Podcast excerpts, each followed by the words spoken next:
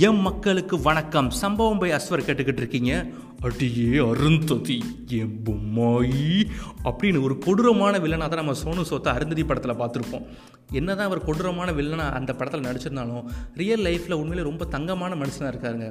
ரீசெண்டாக பார்த்துருப்பீங்க. ஒரு வேனில் மைக்ரேட் ஒர்க்கர்ஸ் அனுப்பிச்சி வச்சதாக இருக்கட்டும் பஸ்ஸில் ஸோ யாருனாலும் அனுப்பிச்சி வைக்கலாம். பட் அவங்க முன்னாடி நின்று அவங்கள வழி அனுப்பி வைக்கிறது எத்தனை பேர் பண்ணுவாங்க? ஆரத்திலாம் எடுத்து நல்லபடியாக ஊருக்கு போயிட்டு வாங்க அப்படிங்கிறது ஒரு ஒரு சில பேர் மட்டும்தான் பண்ணுவாங்க.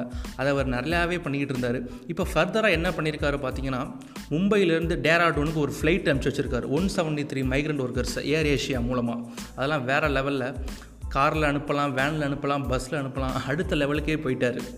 ஸோ அவர் மூலமாக ஒரு போனர் ஒருத்தர் மனுஷன் ஒருத்தர் வந்து அவர் ஊருக்கு போயிட்டு ஒரு வீடியோ போட்டிருந்தார் ட்விட்டரில் ரொம்ப தேங்க்ஸ் ஒன்று சோ சார் உங்களால் தான் நான் இங்கே இருக்கிறேன் அப்படின்னு சொல்லிட்டு அவங்க அம்மாவும் என் பையன் இன்னைக்கு என் கூட இருக்கான்னா அதுக்கு நீ தான் காரணம் நீங்கள் தான் தம்பி காரணம் அப்படின்னு சொல்லி ரொம்ப தேங்க்ஸ் அதை தவிர வேறு என்ன வார்த்தை சொல்லணும்னே தெரியல அப்படின்னு சொல்லியிருந்தாங்க. அந்த வீடியோலாம் பார்க்கும்போது ரொம்பவே நெகிழ்ச்சியாக இருந்தது. ஸோ இப்போ கேட்டிருக்காங்க இதெல்லாம் நீங்கள் ஏன் பண்ணுறீங்க அப்படின்ட்டு சோனு சோத்துட்ட அவர் சொல்லியிருக்காரு நான் வாய்ப்பு தேடி அலைஞ்ச சினிமாவில் அலைஞ்ச காலகட்டத்தில் ட்ரெயினில் தான் நிறைய ட்ராவல் பண்ணியிருக்கேன். அப்போ ரிசர்வேஷனாக நான் ட்ராவல் பண்ண மாட்டேன். ஃபுல்லாக அன்ரிசர்வில் தான். அப்போ அந்த பாத்ரூமில் பக்கத்தில் ஒரு இடம் கிடைக்கும் அங்கே தான் நிறையா வாட்டி படுத்துக்கிட்டே போயிருக்கேன். ஸோ நான் கீழேருந்து தான் மேலே வந்திருக்கேன். ஸோ இது என் கண்ணு முன்னாடி வந்து போகுது. நான் வாழ்ந்த வாழ்க்கையெல்லாம். ஸோ இது ஒன்றும் எனக்கு பெருசாக தெரியல.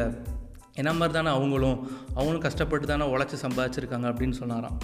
ஸோ என்றைக்குமே பழசை மறக்கக்கூடாதுங்கிற ஒரு சின்ன தாட்டு ஒருத்தருமே நமக்கு ஞாபகப்படுத்திக்கிட்டே இருக்காங்க. நம்மளும் என்றைக்குமே பழசை மறக்க போகிறதில்ல நம்மளால் முடிஞ்ச சில உதவிகளை கண்டிப்பாக நிறைய பேர்த்துக்கு செய்வோம். பாசிட்டிவாக இருப்போம். ஸ்டே சேஃப் பாய்